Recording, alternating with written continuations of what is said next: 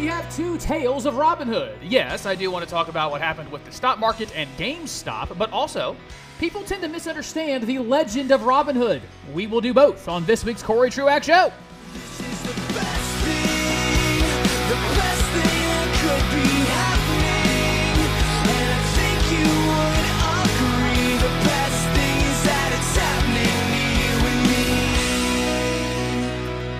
Suspect some of you just went, wait, are you serious? We're going to talk about Robin Hood, like the one that Kevin Costner played in that movie, and then Russell Crowe played in a different movie, and then there was like a Fox character in a Disney cartoon. That Robin Hood? Yes, I'm talking about that Robin Hood. It's a largely misunderstood story, and we can learn a lot from it if we understand it properly. We'll do that second because the first thing is the story that everybody was talking about last week, and that is the Robinhood investing app and what was going on with GameStop stock. We'll get into the details there in just a moment. First, my name is Cory Truax. Thank you for listening to us on his Radio Talk 89.7 or wherever you find podcasts. It is great to have you with us. You can reach the show at Cory Truax Show at gmail.com, Cory Truax Show at gmail.com, or find me, Cory Truax, on Facebook, Twitter, or Instagram. You can send me articles, opinions, thoughts. You can tell me why you think I'm wrong on any given thing, and it will be a good time together. One other note I get to serve as the pastor for teaching at Beechwood Church. Beechwood Church meets in Greenville on Sunday mornings in Greenville. Uh, at, that's right, on Sunday mornings in Greenville at 1030. We are in a, a series on the revelation of Jesus Christ that is just so good. If it were in my nature to be jealous, I would uh, probably be jealous that I don't have the abilities being shown here in explaining the revelation. And ah, it's, it's been so good. So it's out there, I think, on Anchor. If you search for Beechwood Church, I think you can find those sermons as well. Let's do this. I love this story of GameStop and Robinhood and Reddit. This this is my kind of stuff where I, I get to live in a world of making the complex simple for you. Like I'm about to explain just what happened here over the next several minutes. Some of you reached out to me and said, "Can you explain this to me? Like what's happening?" I am indeed going to explain it by doing the facts first, and then we'll do analysis. So that's what we're going to do here. And we're kind of, I guess, go back and forth. I'm going to give you some facts, stop and analyze. Give you some facts, and then stop and analyze. And then I think by the end, I think we can bring in some biblical worldview on this, which you're not probably going to get from any other source. Here's the story. GameStop is a place you've probably seen. They seem to be they have locations anywhere you see a Walmart. They've been all over the United States. They sell video games and video consoles. I have thought about them as the blockbuster of games and gaming for a long time because they are by nature becoming obsolete. Blockbuster became obsolete because we didn't need DVDs and video cassettes. We could just stay in our house, use the internet, and stream the content. We didn't need a physical object to give the content to us gaming in that world is going the same way. I know this because I have nephews who are teenagers and they, they do the gaming thing. You don't actually ever need a CD to put into a device. You can just stream basically everything. And so GameStop was this once quite successful franchise that was heading down, and as as its share price, its stock price was reflecting that, some other folks got involved. So let's just start there. GameStop as a business had a business model becoming obsolete, and their value and revenue was falling as their overhead continued being very high. So let's start. Let's start with that first fact. Fact two. There are some folks on Wall Street, like hedge funds, people that use money to make money, people that use financial instruments to make money. They're not necessarily always producing anything for anyone else, but they use financial instrumentation to build their own wealth. They, they saw what was happening with GameStop and they got involved in something called shorting the stock. Now, really quickly, let's talk about shorting. There's really a relevant and good function to shorting a stock in the market if done properly. Here is what shorting a stock means. Assume you have a movie ticket you paid $20 for that movie ticket. I come to you and I say, Can I borrow your movie ticket? I'll give it back to you in a month. Right? It's very important here, by the way, that we put a time limit on it because shorting stocks requires a time limit. I want to borrow your movie ticket. I'll give it back to you in a month. And also, for your trouble, because you let me borrow it, I'll give you $5. And you say to me, okay, cool, here you go. I immediately take your movie ticket and I sell it for $20. So now, I have $20, but I don't have your ticket. In a month from now, you're expecting me to give me your ticket back.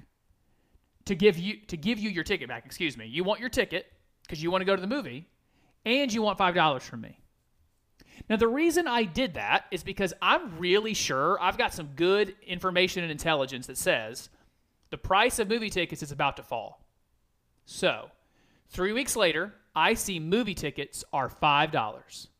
So I take that $20 that I got from earlier and I go buy a movie ticket.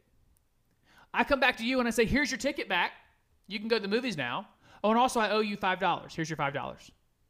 So what did I get? I got $15. And the person that lent me the, and you, you lent me the ticket, you get your ticket and $5.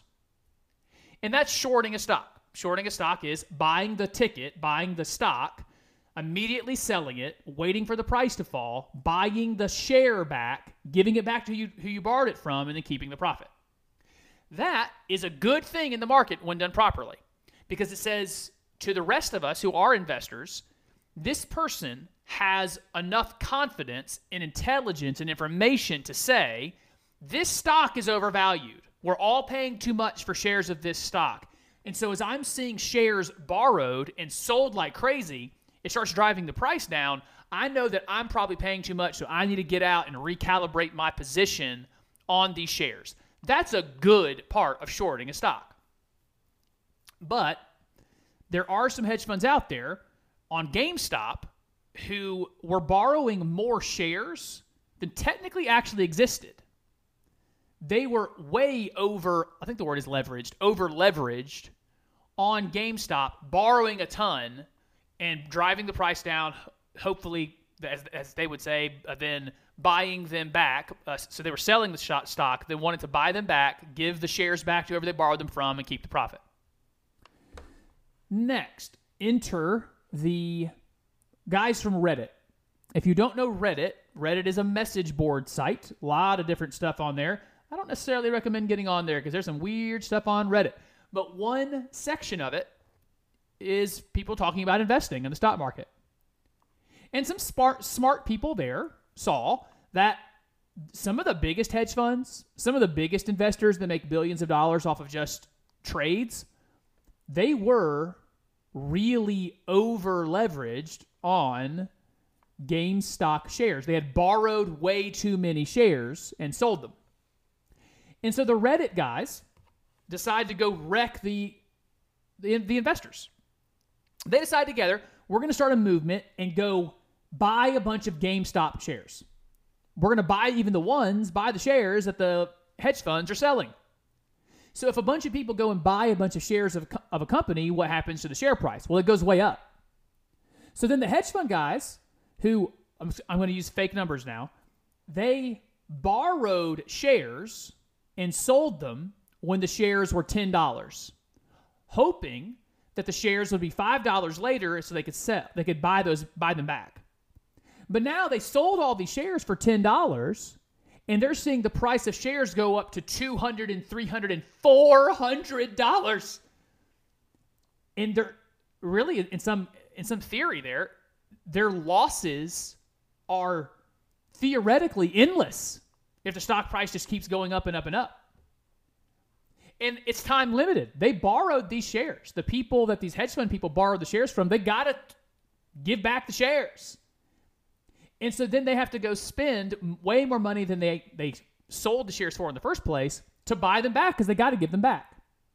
It does appear that the number of dollars lost by these hedge funds is somewhere over $4 billion. So those are the facts of the case. Oh, one more piece of facts, and we'll do some more analysis. You know, I'll stop there for a sec. These Reddit people, it's a it's a diverse group, and I'm sure the motivations of everybody is different. It does seem that some of the originators wondered if they could make a quick buck by doing this. And there are others that really just seem like their goal is to punish hedge funds. They don't like them. They don't like that they make money off of d- producing no value for people. And they wanted to expose that practice and cost them. They wanted to hurt them. Because to be clear for the Reddit people, there's not a lot of money to be made in this transaction. The, the people who got in at the very, very bottom of it and bought shares and they're super cheap, and if they're willing to sell them at the top, then they'll walk away with some dollars. But ultimately, GameStop is a, a company that's losing value. There's no value in this company. Again, they're, they're becoming obsolete. So there's not a lot of greed in this for the Reddit people. I think they were just, for the most part, trying to make a point.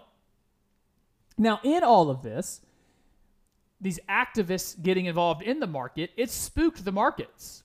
We had some bad days on the Dow Jones, the S&P. And so the apps that make stock trading available to normal people got involved. For example, me. A couple years ago, I took basically all my money out of savings because my savings wasn't getting any interest. We have no interest rates right now, so there's no incentive to save. And I put all the savings I had, almost all, into the market. And my position in the market is long term. I don't I don't sell constantly. I just keep putting money in. Every time I get every month, I just keep putting more money in the market. I only invest in six giant corporations: Amazon, Microsoft, Facebook, Nvidia, Apple, and uh, Walmart. And I'm just going to keep putting money in those six companies because I believe in those six companies. And decades from now, I suspect they're still going to be quite valuable, and I'll have some, I'll have some, uh, some good, some good, uh, uh, some good outcome from that. And so, uh, that those apps like that I use, guys like me, just the normal person, like Robinhood, that's the app I use. They shut down for a little while people's ability to buy and sell the shares of of uh, of GameStop and a couple other sh- stocks too. And so those are the facts of the case. The hedge fund people were shorting GameStop in a way that was questionable. Some folks on Reddit got together to try to expose them and punish them, and then a the company that allowed the tool to do it, Robinhood is a tool for selling and buying of shares, they shut it all down. Those are the facts of the case thus far. When we come back, I want to do some analysis of that behavior and what we can learn from this episode, and there's a lot. We'll do that and more when you return for the rest of the Cory Truax Show.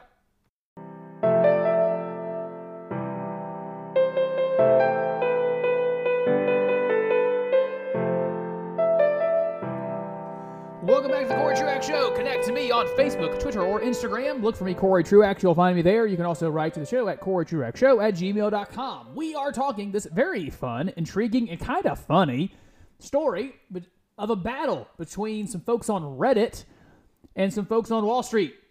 And I just gave you the facts of the case. If you're listening live on radio and you missed it, you can go back and find the first 13 minutes or so at a CoryTruax.com, CoryTruax.com, or out there on Facebook, Twitter, Instagram. You'll find the show as we went through those facts of GameStop going down in value, hedge funds taking advantage of that, some in good ways, some in bad ways, the Reddit people coming along to try to expose them and punish them, and then Robinhood, the app used by the people on Reddit to to take this action, shutting it all down. As we did all that, I did miss one thing I wanted to say. In relation to biblical worldview and doing some analysis outside of just the facts you guys know me pretty well by now. I I I I love financial instrumentation. I don't mind rich people. I don't think there's a not not, I don't think there isn't a biblical uh, command towards disliking the rich. When I saw people celebrating this with the hashtag "Eat the Rich," one of the dumbest and most immoral uh, uh, tropes out there in the culture, I got more and more uncomfortable with what Reddit was doing because some people were using it and thinking of it improperly. But there is a difference here between the people who use short selling well and those who don't. Again, I mentioned in the first segment, there's a way to do short selling that actually does add value. It adds data, it adds information, it says things to people like me and other investors, some stuff we needed to know that maybe we're paying too much for a share of something or a company is well overvalued. But that's not what a lot of these hedge funds do. As I started learning more about this through the story, what I find is there are quite a few of these hedge funds that go about these financial instrumentations, using these financial instruments for the sake of wealth. They don't actually produce anything for anybody. There is this great part of capitalism that incentivizes you doing things that help other people. Even if it's not altruistic, even if you're not just being generous, there is good biblical motivation to go work hard and provide a service people need. Capitalism says, hey, do you want money to take care of your, yourself and your family? Do you want money to retire on? Do you want money to go have fun with? You should come up with an idea that helps people, and then they'll pay for it. You just want money to, to, to raise your family? You should get a job. You should work, provide a service someone wants, work hard, be diligent, and that's that person will pay you to do it. And that's good for all of us. That's great behavior. It goes to the some of the cores of the proverbs that things like uh, I think Proverbs 10 says something like the person who is uh, has a neglig- the person who's a neg- negligent hand leads to poverty or they'll be poor. There's the idea of uh, I think it's all these are probably in Proverbs, but things like wealth obtained by fraud or by uh, by, by any unjust means that leads to a, a, that, that wealth goes away it leads to a, a broken soul but the one who gathers what they have by labor by working hard by doing something for others this is good wealth.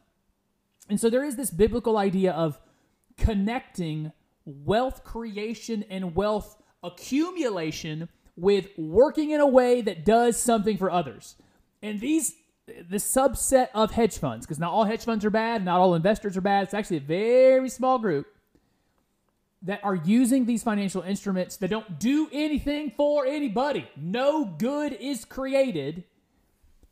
And I, I think I'm, I'm leaning towards actually regulating them, and that makes me so uncomfortable. That is not in my nature. But I think I'm seeing a part of the economy that's been it's running wild, and no one's really looked at or understood it. And so there's just a quick piece of analysis. Okay, so now you have all the characters, and so here's some analysis of it for me. There really are no good guys here. I already said what I wanted to say about the hedge fund people, but the folks on Reddit, some of them are going to make some money off of this, but this wasn't a move towards making a bunch of money. They just wanted to make a point. And the point they made did hurt some people. Maybe they deserved it. Maybe they deserve some kind of punishment. That's fine. That's that, that might be the case. But there's a lot of folks who got involved on the Reddit side that did this out of something related to nihilism. They did it just for the sake of it. Because why not? We're not really accomplishing anything good, not going to get anything big out of it, but here's the people we don't like. And life really has no bigger meaning than that, so let's go let's go wreck them. Let's go hurt them. There is no real good guy. I don't the, the the hedge fund people shouldn't be defended for what they're doing with GameStop. The Reddit people aren't exactly heroes here. They're not producing anything for anybody either. And then Robinhood the app itself that shut down the trading. And some other apps did that too. I believe the Stash app did that. Th- this is where I, I start to get my hackles up a little bit. Robinhood presented itself to me even as a way for normal people like myself to invest, to get money in the market. The market has been on quite the the run here over the last well, really, if you take out the dot com bubble, it's been a 20 years largely of just doing great. I mean, there's been some downturns, but if you kept your if you kept your money in this entire time, the stock market has been a real wealth creator. You know, one of my favorite quotes from Warren Buffett. I don't like Warren Warren Buffett much. I think he's got some really terrible ideas, but he's a great investor. And somebody asked him in 2008 after the market crash, Warren Buffett, how much money have you lost in this crash? And Warren Buffett, this multi billionaire says, Nothing. I didn't sell anything. There's so much wisdom in that with the market. I didn't I didn't gain anything or or uh, or lose anything because I didn't sell anything. I haven't realized my losses. I haven't realized my gains because I didn't sell. I stayed in. And the market for people like me who just keep putting money in it, man, it's been so great. You get some downtimes, but it's been great for most of us. And so Robinhood giving access to that is good. The Stash app giving people access to that is good. Not having to go through a brokerage is good. But here we had a conflict. We had a battle. We had a battle between hedge fund types, powerful people and billionaires who are well connected. They made a bet. They used the financial instrumentation they had to make a bet to try to make some money off of GameStop falling. GameStop falling. And then some folks on Reddit got together and tried to ruin it for them. Even if the people on Reddit aren't heroes and don't have good motivations, it's a battle between two people. Robinhood just happened to be a tool in the battle. They were a sword on the battlefield. And then Robinhood decided to, instead of being the sword, they became, I'm changing analogies here, they became the referee. Actually, here's the, yeah, okay, better, I got it. Here's the, here's the analogy there was a, a game being played, a basketball game being played between the hedge fund the hedge fund hedge fund billionaires and the people on Reddit. And Robinhood was just the ball. It was a, one of the tools being used. And then the and then Robinhood decided to become the referee and pick a winner. And the winner they picked was the powerful and connected. There probably does need to be an investigation here into Robinhood, into any of the apps that shut down trading because that's picking a winner. They chose a winner, and that's not fair.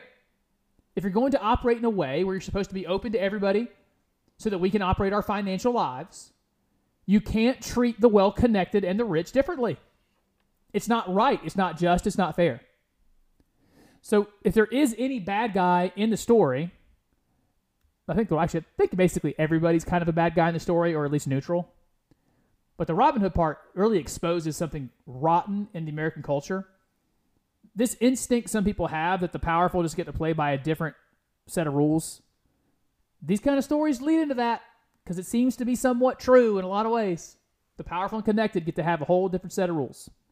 All right, just a couple final things on this. I want to clarify some of the dumb stuff I saw.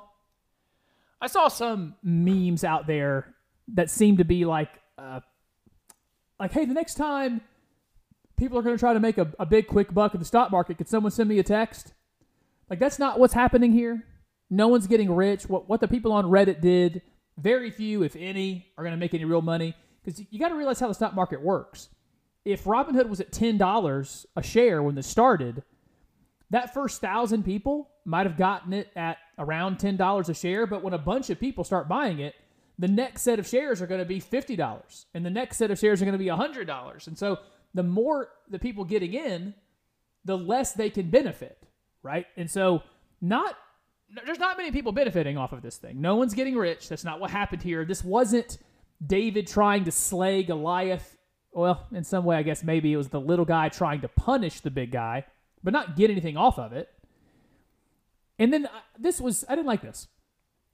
There does seem to be this meme out there around the rich just want you to be poor. And what Robin Hood did here was letting the rich trying to keep people poor. That's eh, that's not the story. I I would have been the target audience for this Reddit group. I'm not poor, not wealthy, not poor though. This is an activists being activists story. This isn't the, the powerful trying to keep you weak. It's not the rich trying to keep you poor. I just said it's not good that Robinhood did what they did, that they picked a winner. But the motivation isn't, I really hate poor people. I wish they'd continue to be poor. It's that they were connected to the powerful, and the powerful probably scared the heck out of them. I was even saying things like, uh, saying memes like, uh, the, the rich person would say, Why does it the poor invest their money? And then the, the poor invest their money, and the rich person says, No, not like that.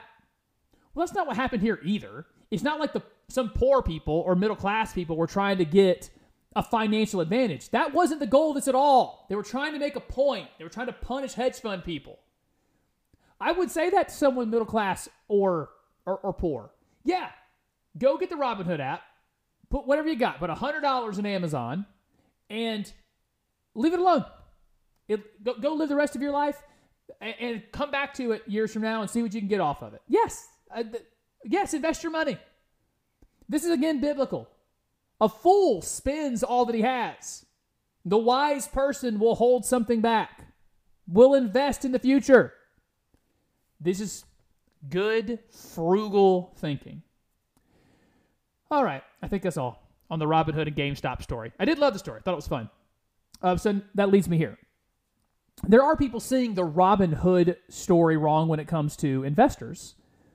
But I also saw one meme that said, Isn't it ironic that it's the Robin Hood app that is, that is being used to take from the poor and give to the rich instead of taking from the rich and giving to the poor? And I saw that enough that I wanted to address the legend of Robin Hood and the true story because it's one of my favorites. I love the Robin Hood story. Just so you know, there's probably not a person named Robert of Locksley there is what's likely happened there is an amalgamation of several characters get rolled into one and we call that Robin Hood and he ends up basically being a fairy tale through British literature and stories. So here's the I guess here's the real story of like the original Robin Hood fairy tale type story. Uh, actually, uh, let me give introductory thought. I love finding these things. I love finding the the original meaning that people are missing of something. I remember years ago, a lot of you reacted really well to this. I was reading something, I can't remember what, and I came across the actual meaning of blood is thicker than water. It's one of those colloquialisms said in American culture that's supposed to, I think, get you to be more loyal to your family. Like there's nothing more important than family. Blood is thicker than water. The original quote me- means nothing of that sort. The original quote was an Irish or Scottish general, can't remember his name. And before a battle, he says to his men, The blood of battle is thicker than the water of the womb. And so you have siblings who shared the water of the womb. They are your brothers and sisters. You shared a womb, the womb of your mother. But you know what's thicker than the womb of your mother, the water of the womb of your mother? Is the blood you shed together.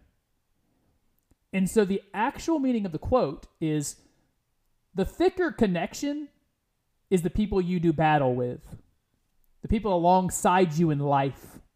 Sometimes that is your siblings, sometimes it's not. Some of you listening to me, you know that's the case. Your family is not by your side in battle. But you have gathered to yourself friends and maybe a spouse. That's who's beside you in battle. And that blood that you guys shed together doing life, it's so much thicker than the bond of just family sharing parents. And so, as much as I love that story, the, the story behind that real phrase, I love the Robin Hood story for what it actually was originally. For years, it's bothered me that liberalism in the West has talked about Robin Hood as their story. Because Robin Hood, quote, takes from the rich to give to the poor. And so Ted Kennedy, at times, he was he loved this back when he was alive, would say it from the floor of the Senate. He would say it on news shows that you know we are more of the Robin Hood type party. We want to take yes, we'll take from the rich to give to the poor because that's the just thing to do. It's why we have fantasized or at least uh, magnified the story of Robin Hood. But listen, that's not the story of Robin Hood. It is not a take from the rich and give to the poor story think about the antagonists of the story. In every iteration of the Robin Hood movie you've seen, the Kevin Costner one, the Russell Crowe one, the cartoon, who's the bad guy? Well, first it's Prince John, not rightfully ruling, but the head of their government. What's Prince John doing? He is laying down onerous taxes. Really in your face, take your property, type taxes. In some of the movies, you will see it was a time in Britain, in the British Isles, where no one actually had any property. All things were assumed to be property of the king. The crown owns everything. And you can use some of what the crown has bestowed upon you, but all things belong to the crown. We have Prince John as the primary antagonist, and he is the government. The more imminent antagonist is the Sheriff of Nottingham.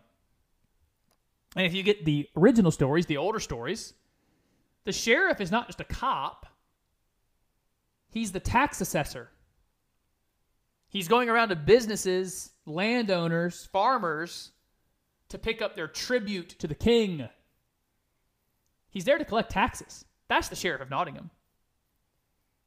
And so we have Prince John instituting unjust and onerous, heavy burden of taxes. We have the sheriff of Nottingham imposing those taxes, collecting those taxes, enforcing that tax policy. And what does Robin Hood do? He does not take from the rich to give to the poor. He goes to the tax takers and gives it back to the taxpayers. It is in the Russell Crowe version of the movie that he actually says something that is supposed to be accredited to this legend. Every man a king, and every man his own castle. That he was saying, it, might be a one room shack, but gentlemen, ladies, you are the king and queen of your domicile. You are the king and queen of that, that shack. That is your land, that's your property. A king and his tax assessor are trying to take it from you. Robin Hood is not taking from rich people. He is taking from the government because the government overextended its hand. It took too much from the people. That's the real story of Robin Hood.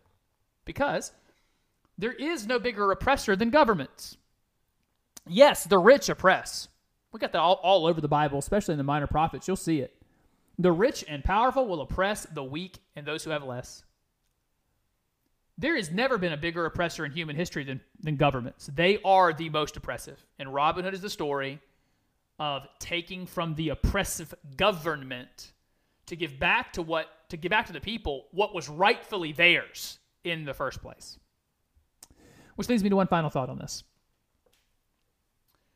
This helps me to remember that it's important that we talk about free markets more effectively. Le- leftism, liberalism, and the media we're in has done a good job of beating up on capitalism. And for that matter, let's be honest, capitalists have done a good job of harming capitalism by some of their behavior. But we have we have to be able to tell the proper stories that capitalism is for the oppressed, that we believe in the oppressed. We believe in them so much that we don't think they need our assistance. We just believe they need a chance. They need an opportunity. They need a culture that gets out of their way and lets them achieve. They don't need a hand out, they do need a hand up. And while leftism, socialism tries to sell the idea of a hand up, I'm going to use other people's wealth to pull you up. Capitalism, rightism, individualism says, hey, you don't need me. You're, you're so able to do this yourself. We, man, have some faith in yourself. Believe in yourself. And where someone has caused inequity and injustice and has kept you from helping yourself, let's punish those people. Let's use government to punish those use government to punish those people. And that's the better but the better story of capitalism is on your own. You can provide for yourself. You can provide for your family. You can make the right choices. We just got to get out of your way. But we believe in you. And that's a better story than the left says. The left the left sells. Liberalism and leftism sell you can't achieve. You're too oppressed. There are too many people out to get you. You will never get anywhere without us. So come follow me. Come be indebted to me. Use your voice, your vote to empower me, and I'll take care of you. The capitalist story is a so much better story than the socialist story. It's more affirming of humanity and the image of God on people. And so that Robin Hood story makes me think of all that. I thought I would correct the record. When we return, I have a couple listener submissions and some questions, uh, and also some old audio from a public health official I want to share with you just because I find it interesting because I, I, came across it and I think it's worth sharing. We'll do that and more when you come back for the rest of the Cory Truax Show.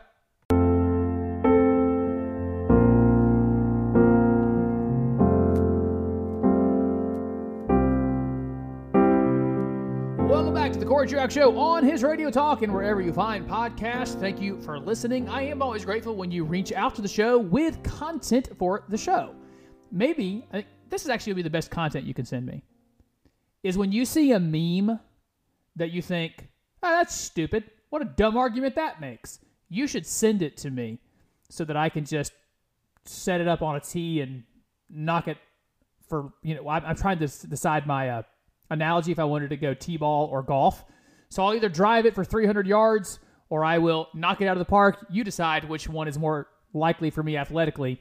By the way, neither one could possibly happen. All right, here's where I want to go for our final segment. Some listener submissions. Reggie asked me my thoughts on the military still being deployed there at the at the Capitol. Not a fan. This is not supposed to be how the United States looks. You, you might have heard of a p- posse comitatus, I think is the name of the, the act. We are not supposed to be a country with the military on the streets. They aren't police. I, I do understand using the military for big events like the inauguration, but You got to find a way to have police forces that can keep the peace without having to use the military to do it. And they need to be disbanded. Like get off the streets of New York, excuse me, get off the streets of Washington D.C. It, actually bothers me really deeply. at how comfortable people seem to be with it. Especially in big cities where it's happened more. You know, it happened in Portland over the summer. It happened, I think it happened in New York City. I think there were some, uh, there, there were some uh, troops on the streets, and now in DC. It's one of the parts of all of this craziness of 2020, the year that passed us, that we probably didn't pay attention to enough. That it just became really normal for a lot of Americans to just see the military on the streets. Not in small town America, not even in medium sized type cities like Greenville or we didn't see it, but like the big places just got used to it. And I that's probably not good that we got used to military being everywhere. But Reggie, that's my answer. Very uncomfortable with the military being on the streets of any major city, including Washington, D.C., and it's time for them to be sent on back to wherever they came from. Next, Hannah sent me a story. Not Hannah on the morning show here on WHRT, his radio talk, but a different Hannah sent me this story. I think because I work at a Baptist university, and this is a story of a Baptist university. It's down in it's it's Baylor down in Texas, and so let me give you the shortest version. There was a lecturer, a professor there. Her name is something Crenshaw. Let's just call her Professor Professor Crenshaw. She was talking about the Biden administration's executive order regarding transgender boys and girls, teenagers, men and women, and bathroom and facility usage. And she makes a decent argument on Twitter. Professor Crenshaw says, What if I don't want my biological sons in the bathroom with my biological daughters? Do the 99% of us who do not wrestle with gender dysphoria have a voice? Not a bad point. I've thought about this too when it comes to this policy. I tend to be a find a way for no one to infringe on anyone else. Let's get maximum freedom for the maximum number of people. But if we have to, if there has to be any imposition, why on earth is the the default for 99.9% of us to change our behavior for 0.1%? It should be the case that we don't change everyone else's world to accommodate for a tiny, tiny group, no matter the tiny, tiny group. This happens to be an LGBT thing, but no matter the accommodation, if we have to do it, we shouldn't be doing it that way, where 99.9% of people have to uh, change for the for the 0.1%. So she makes a decent article, excuse me, a different argument, a decent argument regarding that uh, executive order. I, I tend to care a little bit less about this than most folks. My thought has been for a long time, Uh, it's it's barbaric that it's 2021 and we still go to the bathroom in rooms where other people are. like, why on earth do we do that? It's it's savage. We just guys build better bathroom stalls. I think about uh, I can give some love to a few a few places here, um, but free publicity, I guess. There's a, it Dave Brooks Toyota. I used to go up there to get car maintenance, and they had this bathroom up there where when you go in, it's like six stalls, but all six stalls are their own private room. Got a like a full door head like from ceiling to floor, like it's it's your own private room. Guys, this is awesome. Why are we still having people go to the bathroom in rooms together? What year is it? I guess maybe I can understand it at giant places like airports and stadiums, but it's just so weird. And in even in locker room settings, we know that locker room settings are the place of hazing and bullying for generations. Why not change the situation for these for these and uh, maybe have a constitutional amendment? We'll call it one man, one bathroom, one woman, one bathroom, one human, one bathroom. Just like there's one human, one vote. That's how it should be. Anyway, uh, so she makes that statement about the policy. And then the newspaper there at Baylor, a Baptist university, wrote a story about her because, of course, she's a terrible person for saying this.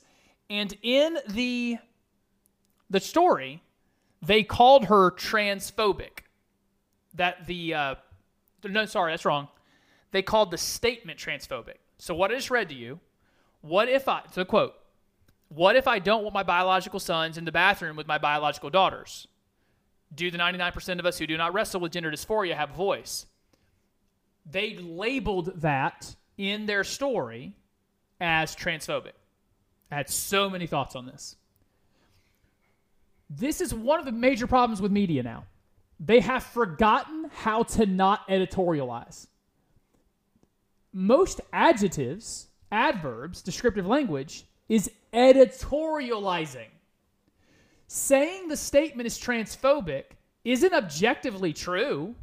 It's just what some little teeny bopper Gen Z kid thought of it because it's been so ingrained in them. Their whole lives, everything is phobic, which is one of my big issues here. Is I'm a lover of language that we decided to slap phobic on everything. If you just happen to think, yeah, marriage is for thousands of years between a man and a woman. Also, maybe even like there shouldn't be marriage. All of it is homophobic. I'm not scared. Pho- phobia means fear. Maybe you should use your terms correctly, but we toss phobia and phobic onto everything, and that is a it's a uh, it's it's editorial in nature. It's not telling the facts, and so The, the Baylor newspaper, by the way, did reissue the story, change the word transphobic statement to controversial statement. I guess that's objectively true because it caused controversy. But the there's two things there. One is media. It's the media problem. They do this all the time. Even the media I like. I think I've told you before, I still think that NPR is the most fair. But they do it too. They insert their opinions as adjectives and it's something for you to listen out for when you are uh, observing the news, consuming the news from others. But the other part is there there is a madness here with the transgender agenda that makes no sense for lots of reasons. I, I brought it up before that it is this it's one side that says there's basically no such thing as men and women. There's no distinction. There's no difference at all between the two. They should all be able to do all the same things. But also if you are a man who thinks you're a woman or you're a woman who thinks you're a man it's the single most important thing about you. It's fundamental to your existence and all of us must affirm it. Not just tolerate it but affirm it. So this guy thinks he's a woman and even though th- there's no such thing really as a woman, and there's no difference between men and women, I have to really affirm that he's a woman, whatever a woman happens to be. So it's this backward, insane worldview that secularism will lead you to. A non biblical worldview will lead you to that kind of madness. But the other issue there is that men and women are different. And there are consequences to these things. Girls will be disadvantaged in their sports because guys are biological males have bigger muscles and they're taller, longer strides, longer longer arms, like an, all the different advantages of sports. In this interest of affirming, not just tolerating, but affirming one group of people, we are going to negatively affect women generally. But because of the leftist worldview, which is intersectional, you, they have to pick one and they will always pick whichever thing they think is the most victimized because that's all that matters in a leftist worldview. Thank you, Hannah, for sending that story. Uh, I'm going to play for you now some audio that I ran across. I'm not making a big point here because, um, I, uh, I you know, I'll just play it for you, and then I'll make my point. Don't don't assume when you hear it that you know what I think. Don't assume it. Stick with me for a second. I just know that we are, you know, we, we went through all this mask controversy around coronavirus, wearing masks, and now people are talking about wearing two masks and three masks.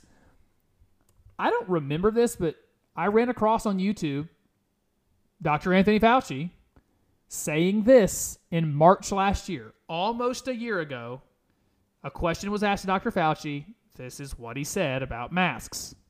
There's a lot of confusion among people and misinformation surrounding face masks. Can you discuss that? The masks are important for someone who's infected to prevent them from infecting someone else. Now, when you see people and look at the films in China and South Korea, whatever, everybody's wearing a mask. Right now in the United States, people should not be walking around with masks.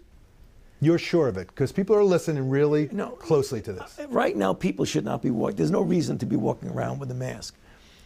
When you're in the middle of an outbreak, wearing a mask might make people feel a little bit better, and it might even block a, a droplet, but it's not providing the perfect protection that people think that it is. Whoa. That was just March last year. Now, I do appreciate this about him. He said it doesn't provide the perfect protection, so I think he is trying to be careful with his language, saying it might provide some protection, but doesn't provide perfect protection. But he straight up said people shouldn't be wearing them, right? And now the message is not only should you be wearing one, you should be wearing two. And so I, he, here's where I landed back on masks a long time ago. On the face, and I do mean the pun here, on its face, of course a mask would be somewhat effective.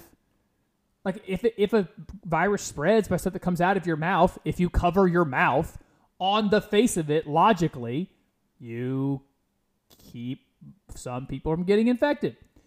The math and the and the data on how effective it is, I don't know. I'm gonna trust those that do the work on that, and that I'll, otherwise just basically shut up about it because I don't know anything about these things. I just know that there's logic to it. It's almost like the same logic of having like a border wall on the on the southern border. If people can't just walk across dusty ground and they have to go over a big wall, will fewer people make the trip? Yeah. If a virus needs to get out of your mouth to infect someone else and you cover your mouth, will fewer people or few, fewer of that uh, fewer uh, particles of that virus come out? Well, yeah. I don't know how much. Why would I know? But anyway, I came across that audio and I was blown away by it. I had never heard it. That was March last year, and the guy who I, I get it. I mean, changed his mind, got some new data. That's what it's, that's what the world of science does. It's supposed to is collect data, collect information, and if it happens to oh oh that's a good way to say it actually. You remember the scientific method? The first thing in the scientific method is hypothesis, I think. Yeah, that's right. I'm almost positive. The first thing is hypothesis. And then you come up with some way to test your hypothesis. Uh, you do the experiments and you observe the experiments and get the data back and then come up with a conclusion. And so that's what science is supposed to do. It's always supposed to be reiterating and uh, coming up with the best uh, best data that it can. And so anyway, I think it's just funny that that's what he said. Okay, for a final minute of the show, I have two things. One, there are now a few more of you who are supporting the show financially, and I am blown away by that. I want to say thank you for all of you that do. It doesn't ever go past me that that's happening, and I'm starting to come up with some more ideas on maybe trying to expand this Cory Truax show family, as it were. Just stay tuned on that. Is all I want to say. I wanted to say thank you, and also stay tuned on some ideas that might be uh, headed our way to to promote. And then second, I do want to be of use to you. So if there there are topics you find interesting, that's one thing. But I would just love this. If there's something you feel like you don't know enough about, that you you have an argument you've heard that you find compelling and you want to know how you, you should respond or what a biblical worldview thing is. I want to make sure we're doing stuff that you want to do.